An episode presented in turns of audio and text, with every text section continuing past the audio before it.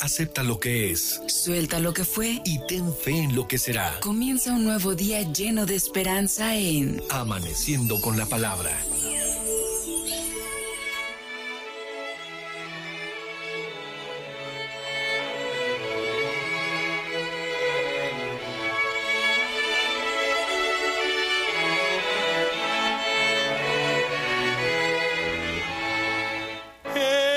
Muy buenos días, estimados radioescuchas. Le damos la más cordial bienvenida a este programa Amaneciendo con la Palabra, a través de la HR, transmitiendo por el 1090 de amplitud modulada. Su servidora Lupita les saluda en esta hermosa mañana de domingo y les invita a asistir a su celebración eucarística. Mientras tanto, no hay mejor forma de iniciar el día que escuchando la palabra de Dios, a través de las lecturas de este domingo, conforme nos marca la liturgia en todo el mundo.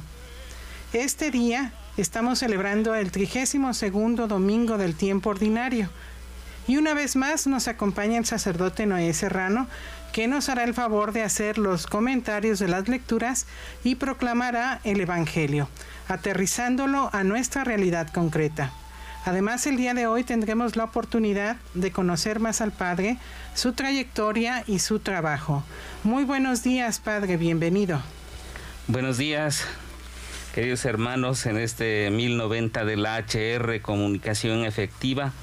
Como cada domingo, nos escuchamos sobre todo para el anuncio de la palabra de Dios de este domingo, que la liturgia nos requiere, y daremos el mensaje dominical, además de que siempre los invitamos a ustedes a que participen en la Eucaristía del domingo, que seguramente algunos pues se dispondrán para participar de la palabra de Dios y de la mesa de la Eucaristía. Algunos no, por alguna razón, porque van viajando, van en algún transporte o tienen algún trabajo, algún quehacer. Pero nos da mucha alegría que nos sintonicen en este domingo y puedan entonces hacerse partícipes de la palabra de Dios.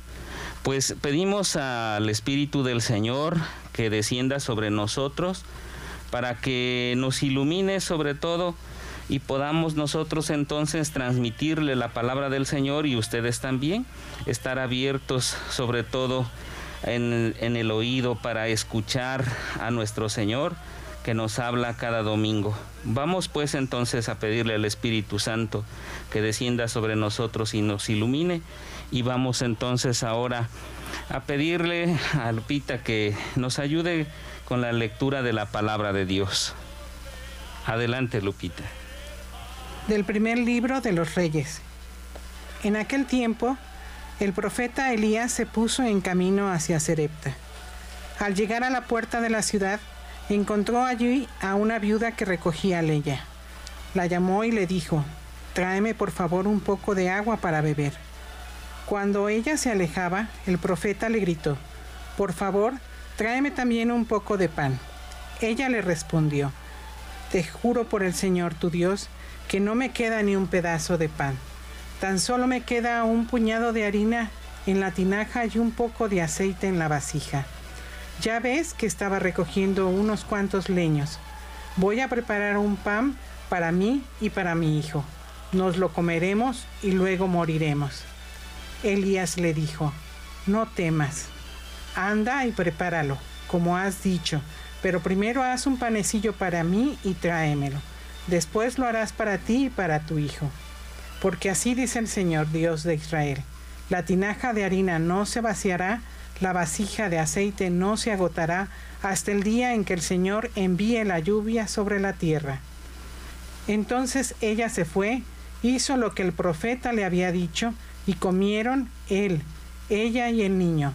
Y tal como había dicho el Señor por medio de Elías, a partir de ese momento ni la tinaja de harina se vació, ni la vasija de aceite se agotó. Palabra de Dios. Te alabamos, Señor. Hermanos, celebramos en este día, domingo 7 de noviembre de 2021, el domingo 32º en este tiempo ordinario.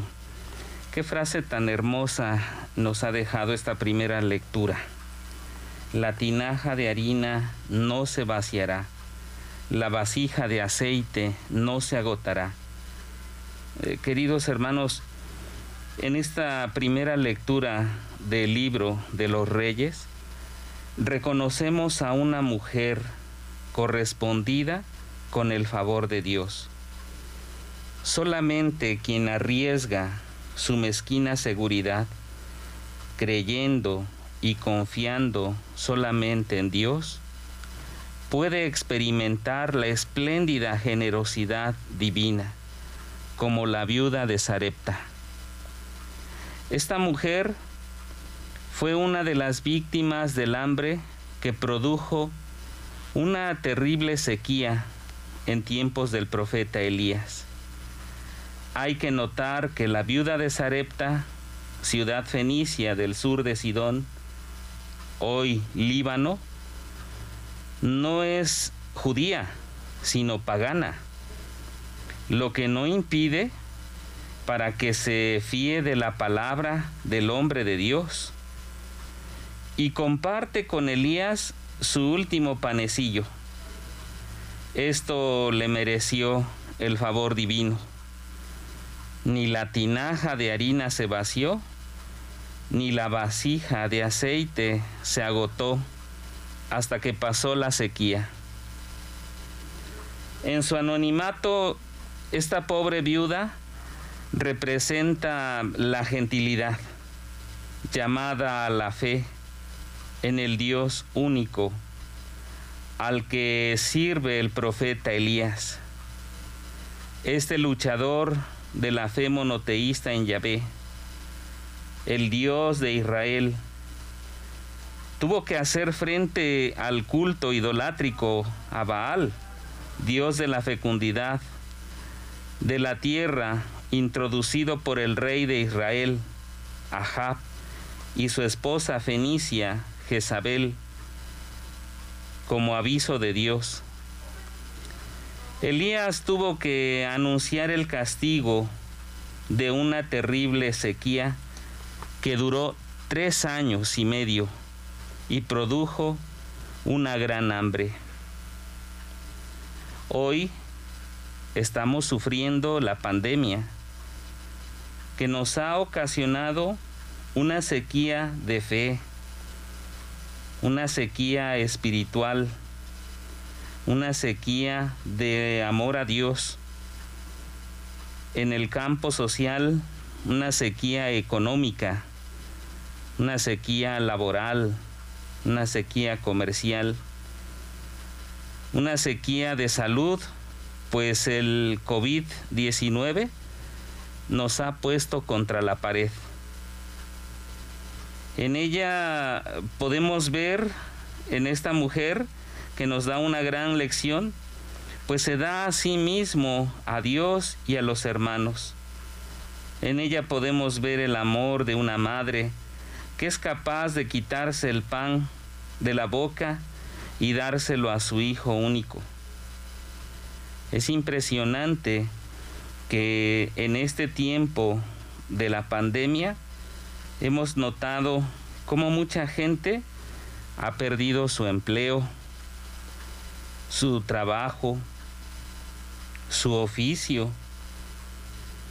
Seguramente que muchos han bajado la cortina, seguramente que muchos han pasado hambre, miseria, sufrimiento, angustia, miedo, sobre todo porque estamos ante un enemigo invisible que nos ha azotado y ha generado seguramente que hasta la misma muerte en alguno de nuestros familiares y amigos.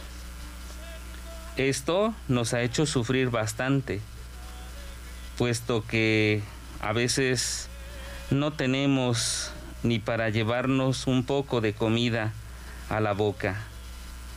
Y todavía más, una mujer que quizás tiene que mantener a los hijitos porque probablemente está sola, abandonada, y tiene la carga de sus hijitos. y tiene que salir a abrir el negocio, salir entonces a pedir ayuda. Y es aquí donde nosotros nos damos cuenta de la manifestación esplendorosa de Dios. ¿Por qué? Porque mucha gente siempre es solidaria, está decidida a compartir, a dar algo de comer, a prestar aunque sea un poco de dinero, sobre todo para llevar a los niños si se han puesto enfermos, o para comprar algo de comida. Y vemos entonces la misma generosidad de la gente. Recuerdo que una persona le mostraba a su hija diciéndole: hija, ¿tú afirmas que Dios no existe? Pues yo te puedo afirmar que sí existe, porque durante este tiempo nosotros no hemos tenido trabajo, no hemos tenido algún quehacer, y sin embargo, a diario llegan personas que nos dicen: te traigo un poco de despensa, te traigo un poco de dinero. Y eso lo hemos utilizado para sobrevivir este año sin trabajo. ¿Cómo que Dios no existe? Esta es la prueba más grande. Y es aquí donde nosotros experimentamos sobre todo la misma presencia de Dios, como esta mujer, la viuda de Sarepta, ante el profeta Elías. Estimados amigos radioescuchas, vamos a ir a un breve corte, recordando que este es su programa Amaneciendo con la Palabra, transmitiendo desde la HR en el 1090 de AM, parte importante de Cinco Radio, comunicación efectiva. Pinta tu cielo de esperanza y fe. Estás en Amaneciendo con la Palabra. Comunícate con nosotros al 222-273-3301 y 02. Amaneciendo con la Palabra.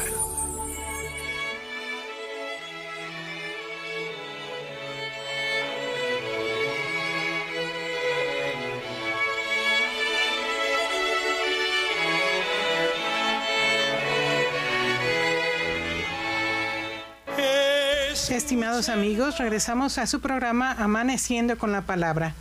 Vamos a continuar y vamos a dar la lectura al Salmo. El Señor siempre es fiel a su palabra. El Señor siempre es fiel a su palabra, y es quien hace justicia al oprimido. Él proporciona pan a los hambrientos y libera al cautivo. El Señor siempre es fiel a su palabra. Abre el Señor los ojos de los ciegos y alivia al agobiado. Ama el Señor al hombre justo y toma al forastero a su cuidado. El Señor siempre es fiel a su palabra. A la viuda y al huérfano sustenta y trastorna los planes del inicuo. Reina el Señor eternamente, reina tu Dios, oh Sión, reina por siglos. El Señor siempre es fiel a tu palabra. Este himno celebra las grandes obras del Señor. Un salmo, el 145, que nos presenta la liturgia de hoy, que lo manifiestan como Rey justo y poderoso, a la vez que bondadoso y lleno de misericordia a todas sus criaturas. Sabemos que es un salmo alfabético, pues cada verso comienza con una de las letras del alfabeto, signo de que se requiere cantar la alianza en forma total. Los judíos recitan este salmo todos los días en el oficio matinal, respondiendo a la invitación del comienzo. Cada día quiero bendecirte. Jesús debió de recitarlo miles de veces. El vocabulario de alabanza hímnica es de una gran densidad: exaltar, bendecir, decir, alabar, proclamar. El salmista no puede contenerse de dar gloria a su Rey, que es Dios. Alaba su gloria, su magnificencia, su grandeza, su poder, su esplendor, cualidades eminentemente reales, pero canta también su bondad, su justicia, su ternura, su piedad, su amor, su fidelidad, su proximidad. Son cualidades más que todo paternales. ¿Cómo no el rey David tendría que alabar de esta forma al Señor?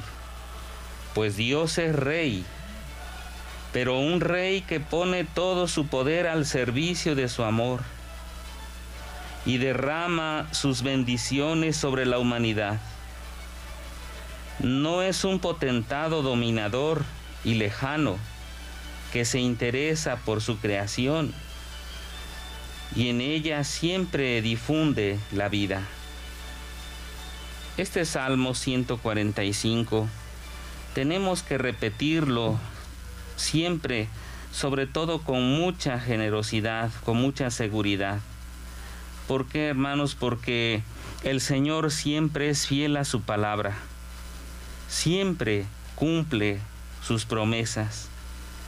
A veces nosotros nos sentimos así, derrumbados, nos sentimos oprimidos, con un trato a veces de injusticia. O como dice el Salmo, a veces nos sentimos hambrientos y nos sentimos presionados por las deudas, por los problemas, por las dificultades de la vida, y pareciera que ya no alcanzamos una alternativa. Y sin embargo, cuando nosotros nos damos cuenta, pues aparecen los recursos para resolver nuestros problemas económicos.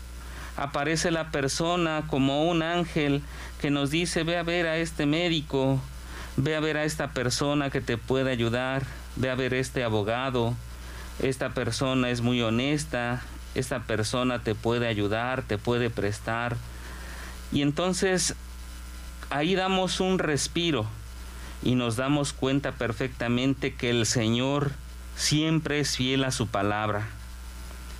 Por eso cuando nosotros nos vemos así, como las personas ciegas, dice, y siempre en nuestras angustias, en nuestro agobio, en nuestro sufrimiento, y ahí está Dios, ahí está presente, en el más sencillo, en el más humilde, en aquel amigo que jamás imaginábamos que nos daría la palabra de aliento, o en el mismo sacerdote presente en nuestra comunidad, en nuestra iglesia, que a través de su sacramento, de la reconciliación, a través de la plática amical, pues siempre nos da la palabra que necesitábamos escuchar. Y entonces dice que ahí está presente el Señor.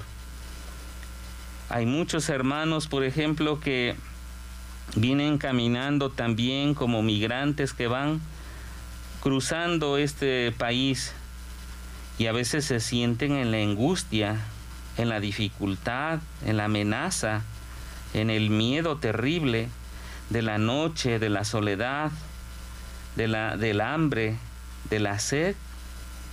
Y dice este salmo: y toma al forastero a su cuidado. Ahí está Dios, siempre presente. A nuestros hermanos dice: a la viuda, al huérfano sustenta, y además trastorna los planes del inicuo, es decir, de la gente mala que a veces está tramando hacer el daño, que quiere entonces generar una venganza, que quiere entonces pues satisfacer a lo mejor pues esa sed de injusticia, de maltrato contra su prójimo. Y como el Señor siempre dice, trastorna sus caminos. Siempre entonces esos planes caen, porque ante el poder de Dios no se puede. Por eso, Señor, tú reinas eternamente. Tú eres Dios. Oh Sión, dice, tú reinas siempre por los siglos de los siglos. Siempre estarás con nosotros. Por eso, hermanos, ante las dificultades más grandes de nuestra vida, ante los problemas que hoy nosotros hemos estado viviendo, yo digo a aquellos amigos o familiares que se encuentran todavía algunos en los hospitales COVID, donde están a la expectativa, donde seguramente que al oír el nombre de su enfermo, pues te acercas a la ventanilla de la trabajadora social para tener buenas noticias, y a veces son noticias trágicas, desalentadoras. Y sin embargo, no pierdas la fe. Dios es fiel a su palabra. Dios siempre estará contigo en los momentos de mayor dificultad. Nosotros estamos ansiosos siempre de tener buenas noticias. Estamos deseosos entonces de sentirnos cercanos a Dios. Y es aquí donde nosotros debemos de darnos esa oportunidad. El Señor siempre está con nosotros. Por eso siempre reconocemos en Él, ¿verdad?, que es Dios, que siempre entonces alabamos su magnificencia. Alabamos entonces sobre todo su grandeza, su poder. Recuerdo como una persona, un médico, decía: estoy impresionada, padre. ¿Por qué? Porque Dios mueve hasta las computadoras. Estoy asombrado. ¿Por qué? Porque solamente se generó un milagro ante esta enfermedad o ante esta alternativa que parecía que no encontrábamos. Y el Señor nos iluminó. Realmente entonces vemos el poder de Dios, y que no es algo ajeno. No es algo ajeno, no es algo lejano, no es algo entonces utópico o fantasioso, no. Realmente ese Creador nos ha puesto aquí, sobre todo porque es un Dios bueno, porque siempre, siempre desea que nosotros experimentemos su generosidad. El Señor siempre desea que nosotros vivamos en la justicia, ¿verdad? Y sobre todo su ternura. ¿Por qué? Porque solamente cuando mamá se acerca a nosotros y nos hace una caricia, porque estamos enfermos o nos ve sufrientes o afligidos, y vemos entonces esa ternura de mamá, y así también el Señor nos acaricia. El Señor tiende su mano poderosa y está contigo. ¿Por qué? Porque desea sobre todo el arrepentimiento, la conversión, el que te des cuenta que si Dios pensó en ti, entonces te dio la existencia. Y si te puso en este mundo tan hermoso, en esta creación, sobre todo es para que experimentes su existencia, su amor. A veces experimentamos las dificultades, pero ahí está ese Dios fiel. Sí, cuando nosotros entonces nos sentimos agobiados por algún problema, siempre está próximo, siempre está muy cercano a nosotros, porque Dios no nos puede fallar. Hermanos, entonces, ojalá, ¿verdad?, que al recitar este Salmo 145 que hoy nos propone la liturgia, nos demos cuenta de que el Señor está con nosotros y es un Rey poderoso. Está siempre fiel a la promesa que nos ha dado. Queridos radioescuchas, vamos a ir a un corte recordando que este es su programa Amaneciendo con la Palabra, transmitiendo desde la HR en el 1090 de AM, parte importante de Cinco Radio, comunicación efectiva. Pinta tu cielo de esperanza y fe. Estás en Amaneciendo con la Palabra. Es tiempo de confiar. Comunícate con nosotros al 222-273-3301 y 02. Amaneciendo con la Palabra.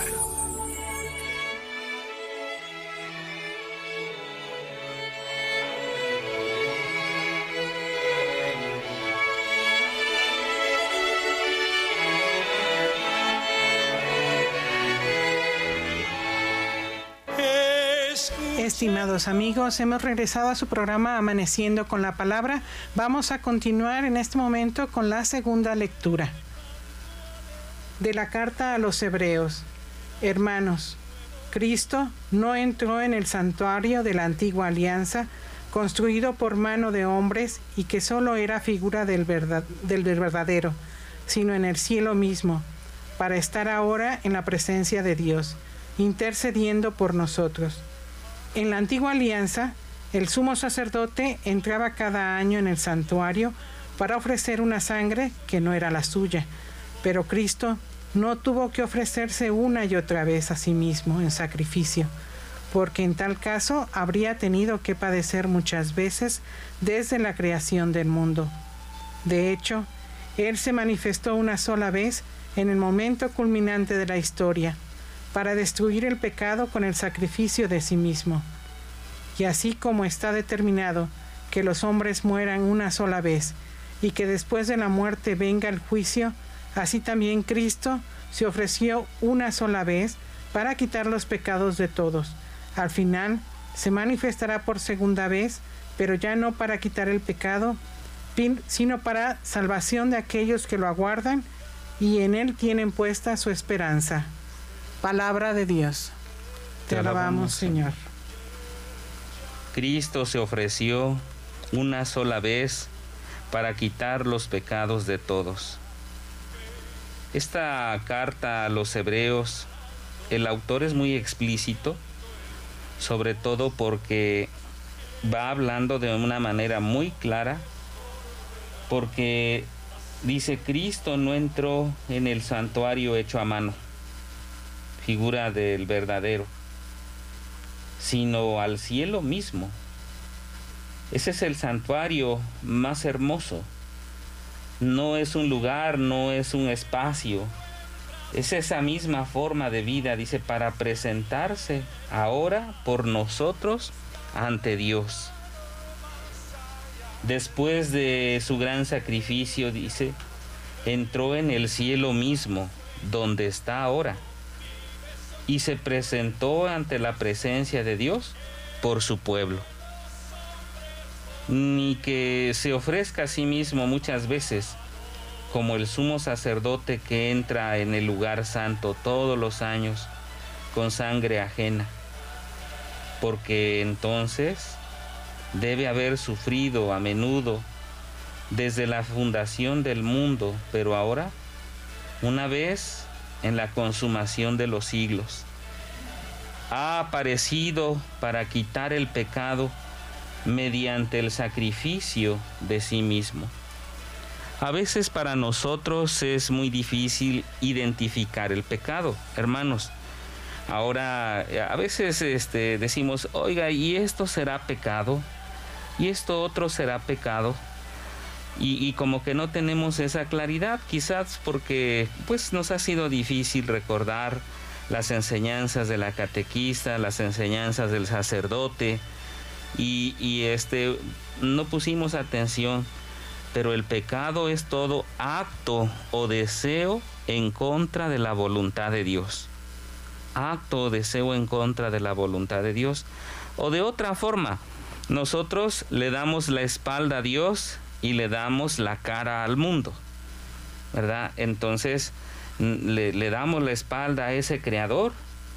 Y entonces, fíjense cómo nuestro Señor Jesucristo, cuando está en la cruz, borra, dice así, los pecados para la salvación del mundo entero, para todos.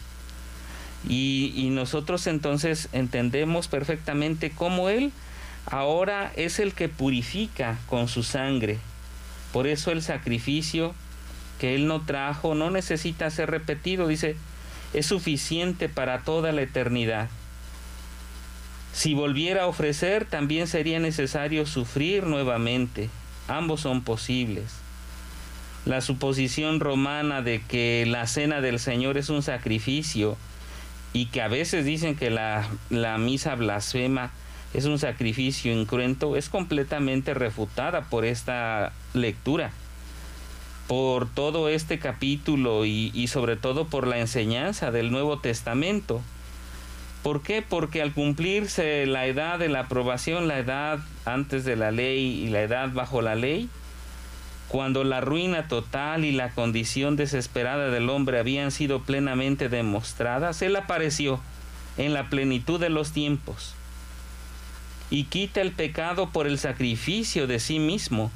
Y aquí recordamos que los resultados completos de este trabajo aún no se han manifestado. El pecado finalmente será borrado de la creación de Dios.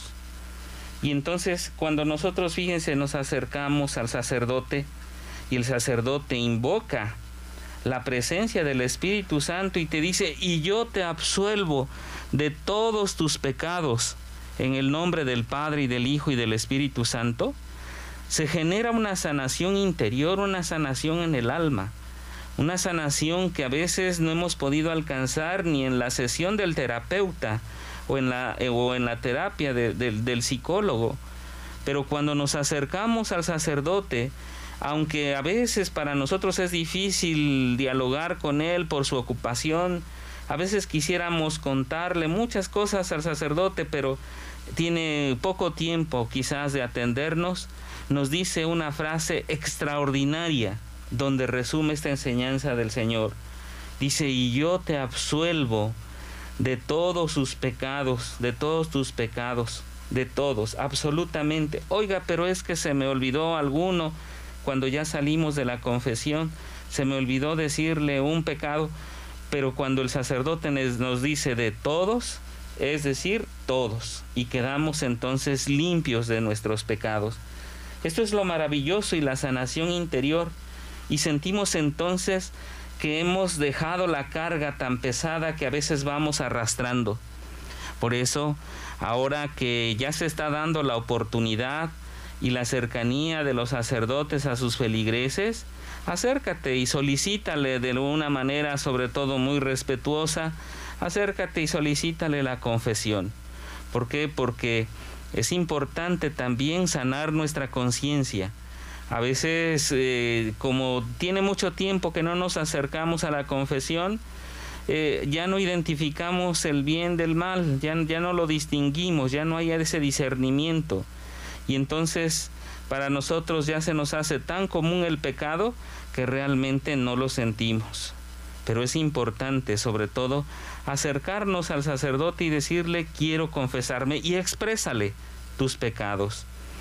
No le cuentes entonces las historias de tu hermano, de tu prójimo, de tu pariente, de tu conocido, de tu marido, de tu esposa, no. Dile tus acciones que han ido en contra de la voluntad de Dios. Y de una manera muy explícita y muy tranquilamente y con toda claridad, puedes revisar tú mismo los mismos mandamientos de la ley de Dios. Recuerden que el domingo pasado nosotros recordábamos estos mandamientos cuando aquel escriba le preguntaba: ¿y cuál es el mandamiento más grande de la ley de Dios? Y nos respondía Jesús, ¿verdad?, con esta misma oración: escucha, Israel, amarás al Señor tu Dios con todo tu corazón, con toda tu mente, con toda tu alma, con todas tus fuerzas, con todo lo que eres tú. Y entonces fíjate cómo allí el Señor nos manifiesta sobre todo su poder y nos perdona todos los pecados. Por eso, ojalá que ahora al escuchar esta lectura de la carta a los Hebreos, para aquellos que creen que el pecado ha sido quitado, está establecido para los hombres naturales, morir una vez y después el juicio. De lo último el creyente está exento. Sus propias palabras: el que oye mis palabras y cree en el que me envió, tiene vida eterna y no vendrá a juicio, sino que ha pasado de la muerte a la vida. En estos días en que hemos estado honrando a nuestros fieles difuntos, pues nosotros decimos: bueno, ¿y qué pasa con ellos? Porque a veces nuestros difuntos fueron sorprendidos en pecado, no tuvieron la oportunidad de confesarse. ¿Qué pasa con ellos? Pero fíjense cómo el gran enigma de la vida ha sido entonces la misma muerte. Y nuestro Señor Jesucristo nos dice que a la muerte se le puede vencer. a la muerte entonces, ¿verdad? Que es el enemigo más aguerrido y el aguijón más doloroso, se le puede vencer. Y Jesús nos dice, el que come mi cuerpo y bebe mi sangre, tiene vida eterna, y yo lo resucitaré el último día. Además, ¿verdad? Aquí nosotros entonces podemos experimentar la infinita misericordia. Yo no quiero la muerte del pecador, yo no quiero la condenación del pecador, sino que se arrepienta y viva. Por eso esta carta de los Hebreos nos muestra, ¿verdad?, a ese Dios misericordioso que se hace hombre por medio de nuestro Señor Jesucristo, y dice, y bastó que una sola vez y para siempre en el santuario del cielo, dice, en el altar del cielo, ofreciera para todos nosotros el perdón de nuestros pecados y los del mundo entero. Por eso, hermanos, ojalá, ¿verdad?, que nosotros tengamos también la oportunidad de escucha. Hay muchas personas que a veces quieren pues platicar y sanar a través del diálogo, porque eso es muy importante. ¿Por qué? Porque siempre cuando nosotros expresamos alguna congoja, alguna aflicción, entonces allí se genera una sanación. Y fíjense, hermanos, ojalá al corte, después de este corte, nosotros entonces vamos a hablarles y platicarles también de algo que nuestra misma parroquia está promoviendo para sanar nuestras almas y nuestras conciencias. Queridos amigos, vamos a ir a una pequeña pausa, recordando que este es su programa Amaneciendo con la Palabra, transmitiendo desde la HR en el 1090 de amplitud modulada, parte importante de Cinco Radio, comunicación efectiva. Tu cielo de esperanza y fe. Estás en Amaneciendo con la Palabra. Es tiempo de confiar. Comunícate con nosotros al 222-273-3301 y 02. Amaneciendo con la Palabra.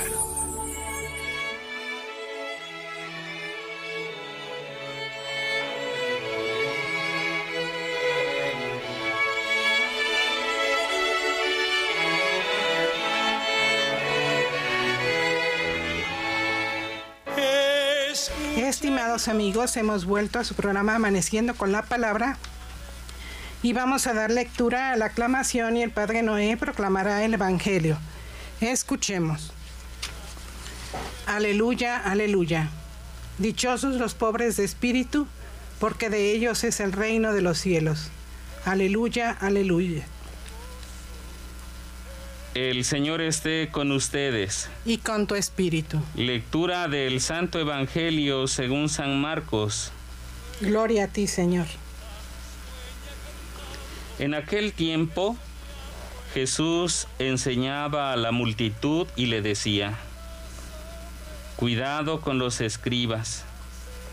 Les encanta pasearse con amplios ropajes y recibir reverencias en las calles. Buscan los asientos de honor en las sinagogas y los primeros puestos en los banquetes. Se echan sobre los bienes de las viudas, haciendo ostentación de largos rezos. Estos recibirán un castigo muy riguroso. En una ocasión, Jesús estaba sentado frente a las alcancías del templo, mirando cómo la gente echaba allí sus monedas. Muchos ricos daban en abundancia.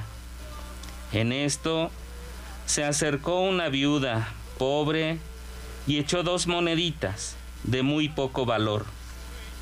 Llamando entonces a sus discípulos, Jesús les dijo: yo les aseguro que esa pobre viuda ha echado en la alcancía más que todos, porque los demás han echado de lo que les sobraba, pero ésta, en su pobreza, ha echado todo lo que tenía para vivir.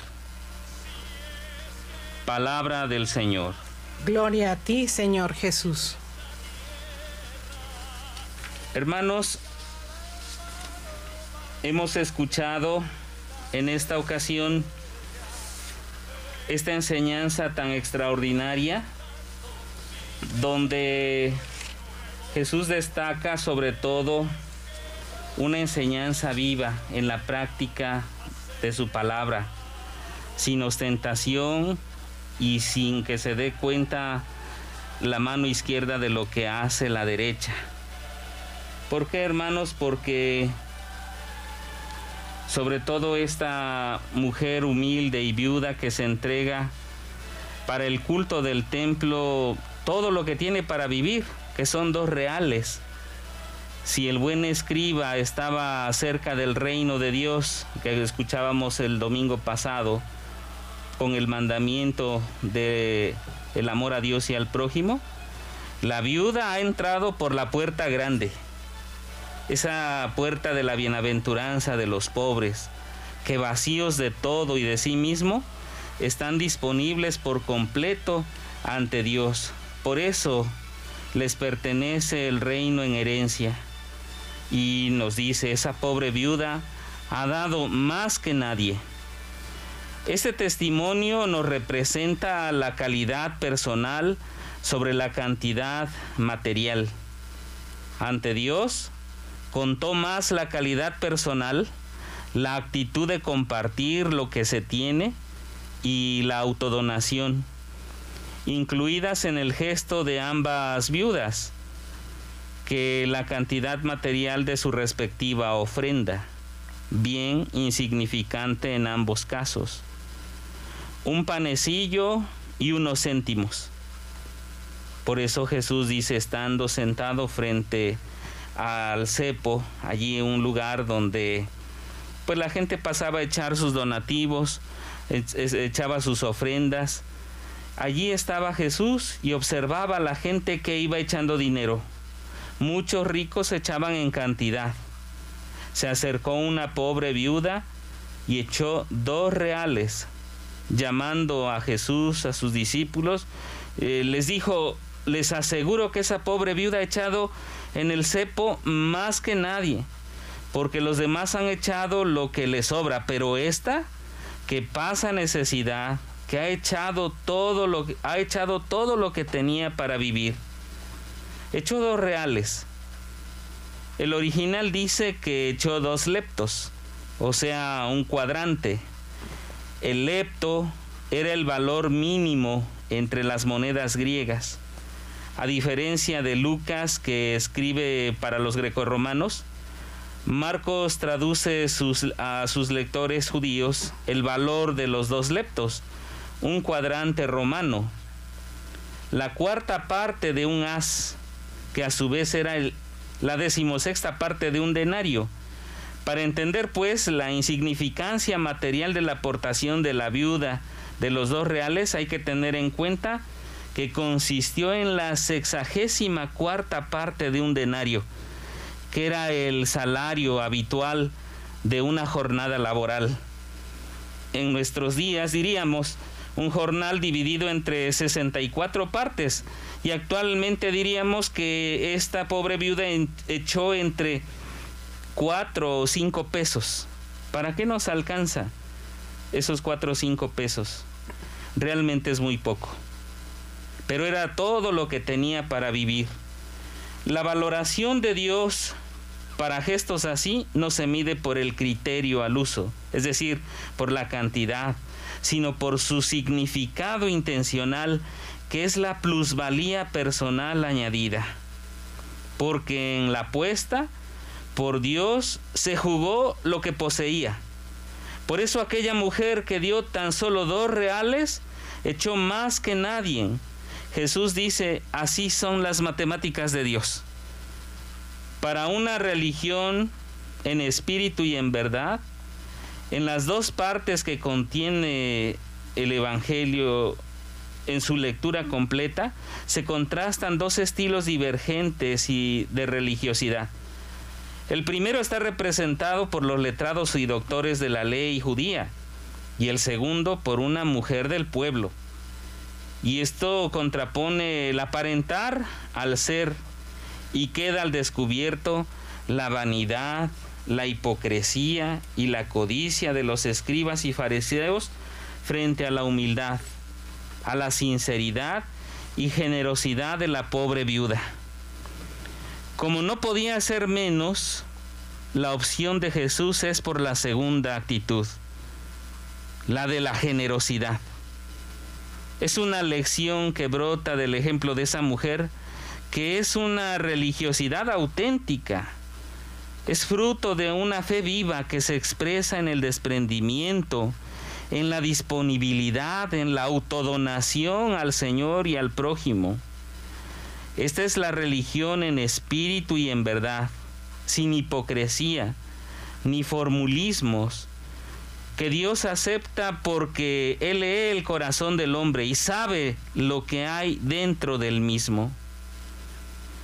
La ofrenda o limosna para el culto, para que un regalo sea símbolo de nuestro amor a una persona, debe incluir algo de donación. Pues bien, si el don se ofrece a Dios, debe expresar la entrega personal y servicial del oferente, para no incurrir en la hipocresía que condenó Jesús en los escribas y fariseos. La aportación monetaria, la colecta de cada domingo en el templo para el mantenimiento del templo, constituye un acto de religión cuando brota de un corazón sincero, pero no suple nuestro deber de adoración personal a Dios.